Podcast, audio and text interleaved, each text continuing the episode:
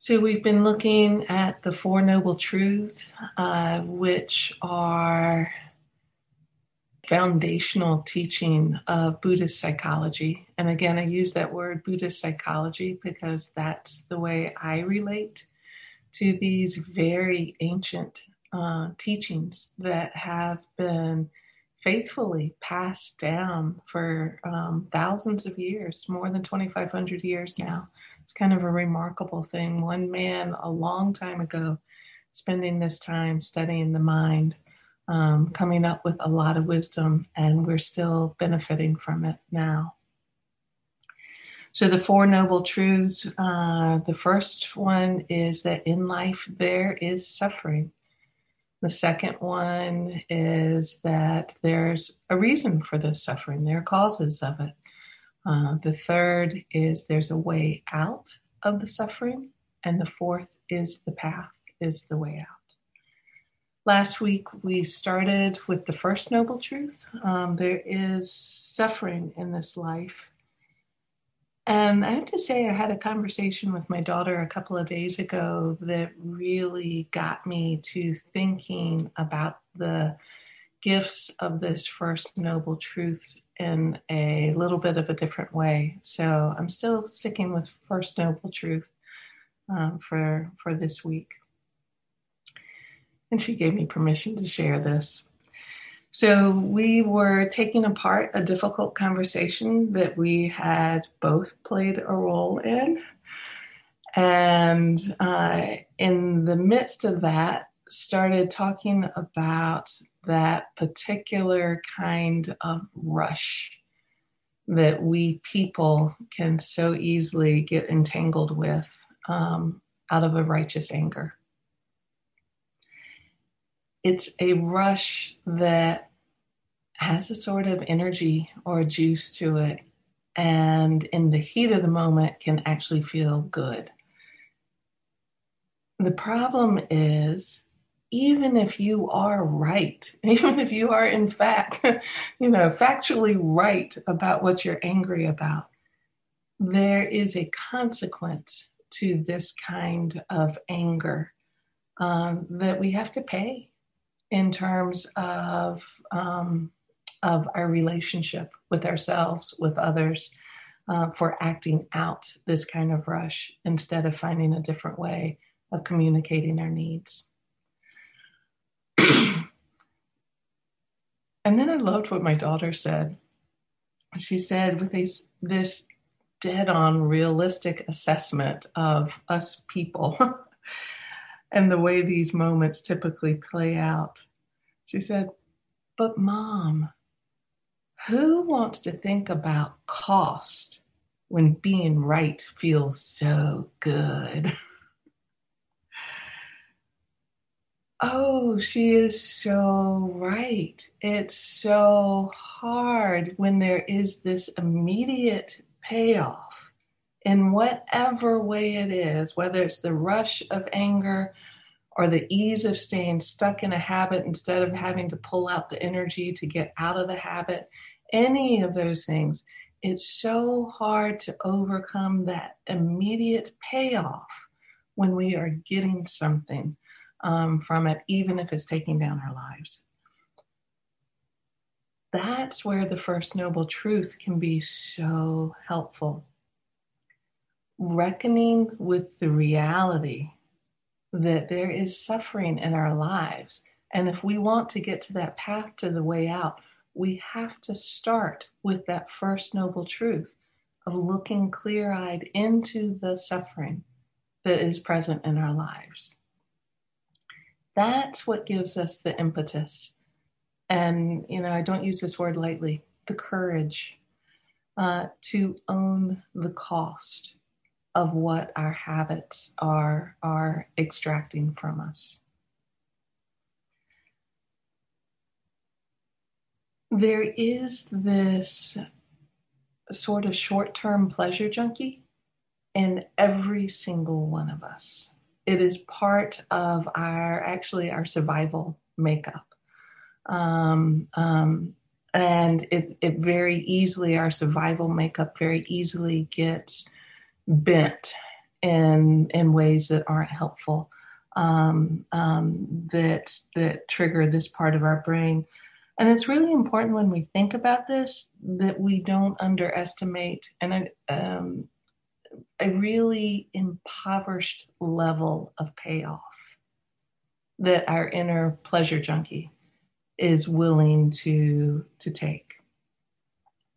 So we might have a habit that um, um, a particular way of living that's just bringing us pain all the time. But it can still feel easier to stay in the rut of the habit than to face the need and to face the pain that's being caused by the habit, face the need to change, find the energy to change. That's what these Four Noble Truths are really all about. And, and they point to that promise of a way out. And it starts with that willingness to grapple with the truth of the first noble truth, even in the seemingly small details of our life. Just like, yeah, maybe I do like the rush of righteous anger but I'm paying for it in all of these ways that are resulting in suffering in my life. And the more I'm willing to look at that cost, at the ways habit anger results in suffering, the more inspired I feel to find my way out. The flip side is if we don't take that time to, um, don't make that effort to examine uh, the dukkha, the suffering in our, the, the dukkha of a habit, and dukkha is the old Pali word um, that the Buddha used for suffering.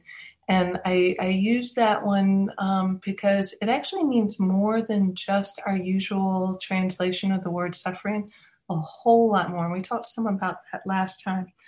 Um, so, so sometimes I think it's easier to put that word in there. Um, and maybe it's not like big, massive, onerous suffering. It's just small irritation that we may not put the word suffering for, but dukkha still works for it. And it's still causing a certain kind of pain in our life. So if we don't take the time, make the effort to examine the dukkha of a habit closely, it's it's just painfully easy to stay stuck in the habit, to just keep plodding along without understanding how our choices are really adding up in very negative ways in our life. So, for example, um, um, my day might not really be, might, wasn't just bad because of the things that happened in my day was bad because of the myriad of choices I made in relating to the things that happened in my life.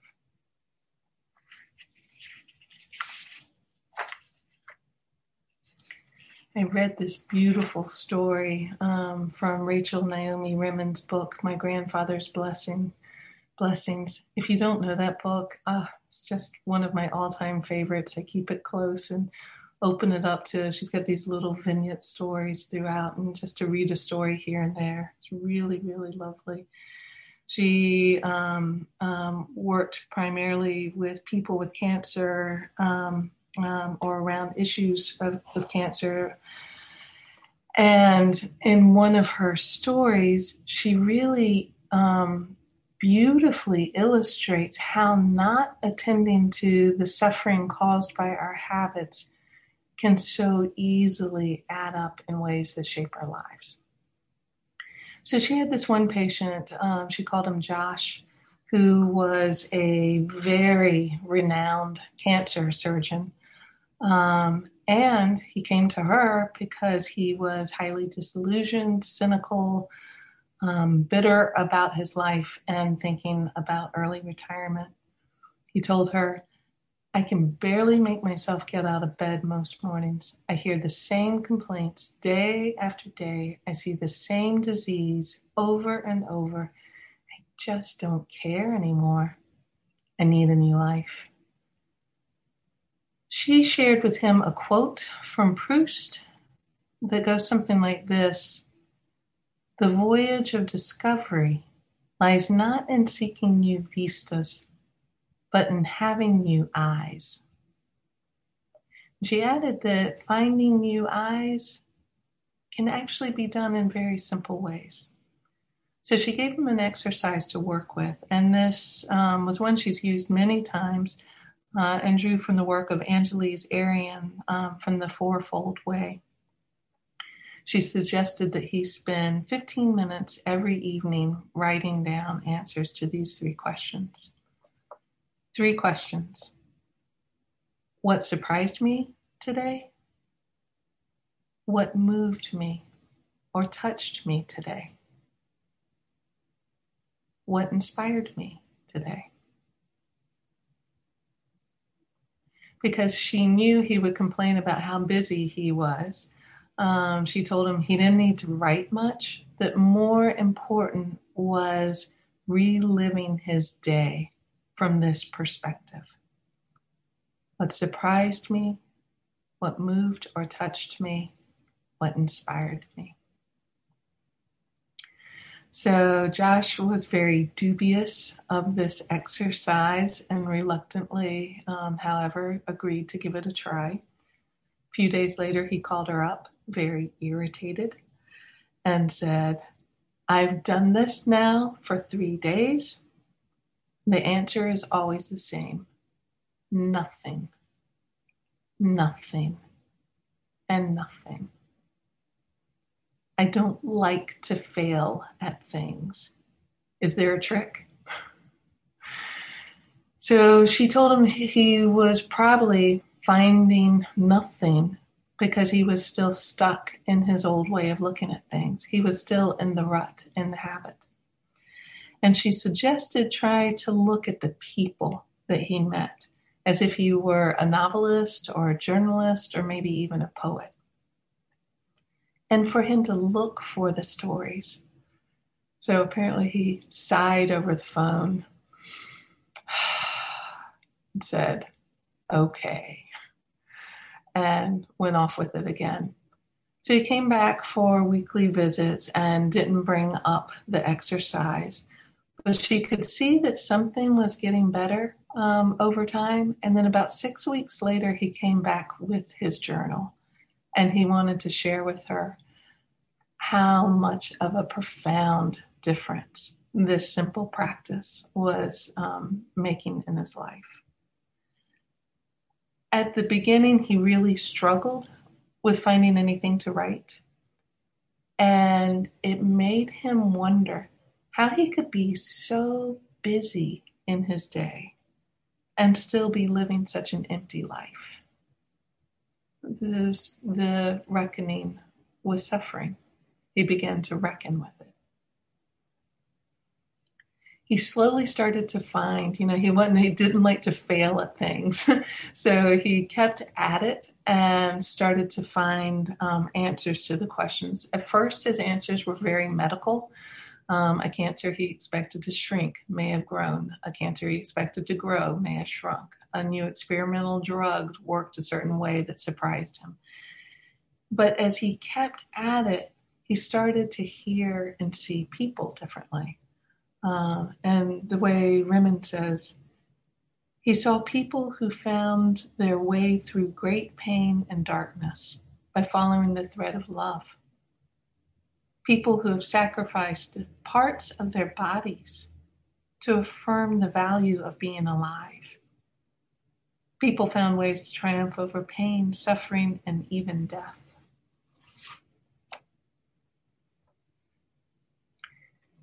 as he started to be moved by what he was understanding for the first time in his life as a doctor, what his patients were going through and how they were facing it, he noticed that he didn't notice it until several hours later.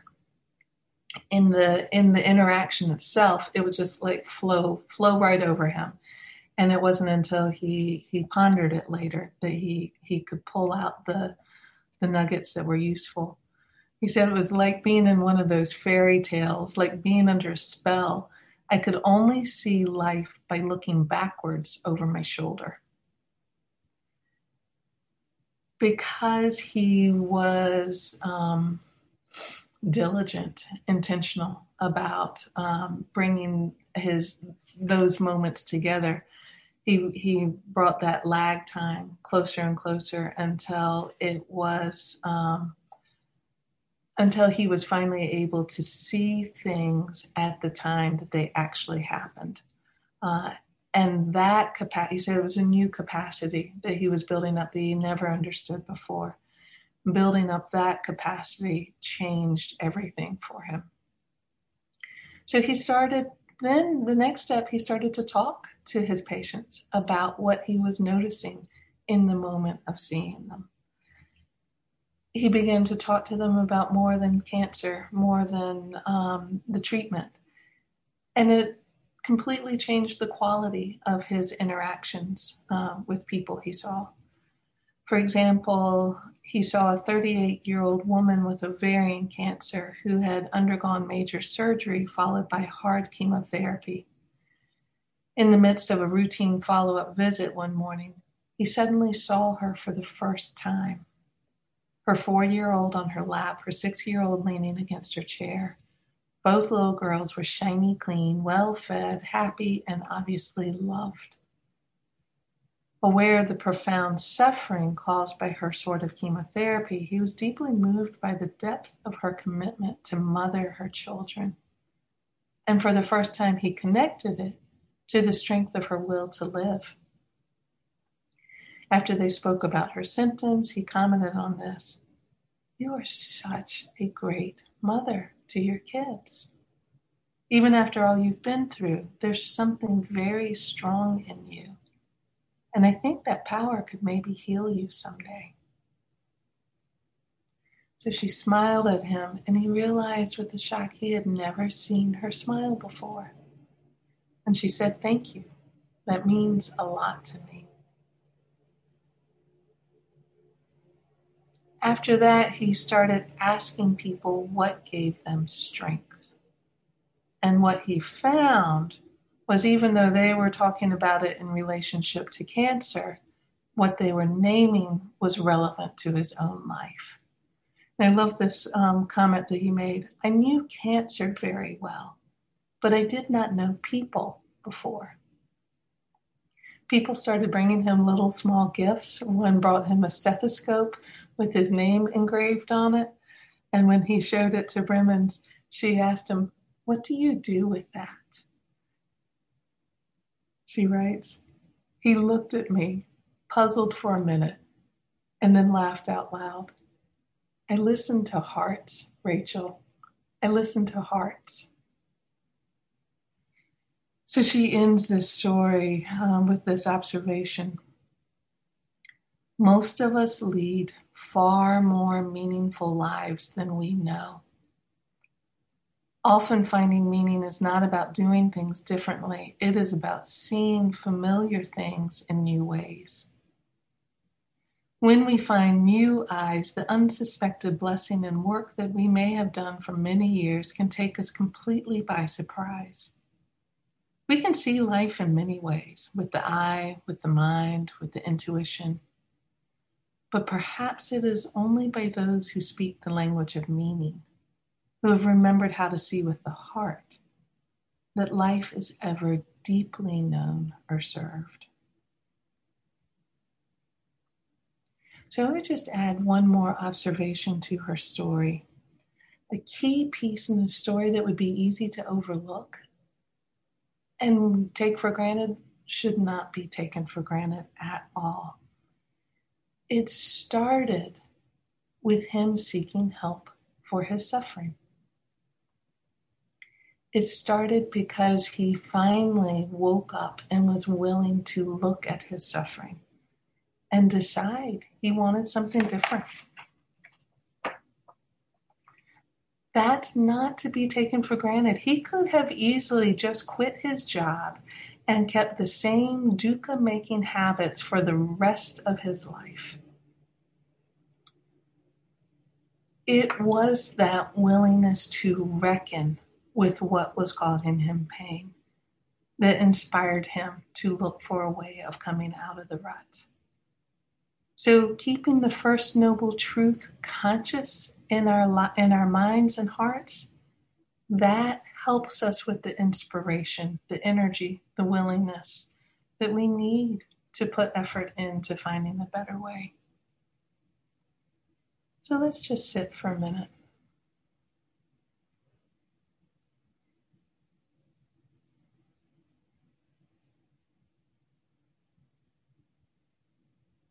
Take a moment to notice whatever is present right now for you, not how you think it might should be, just how it is this moment now.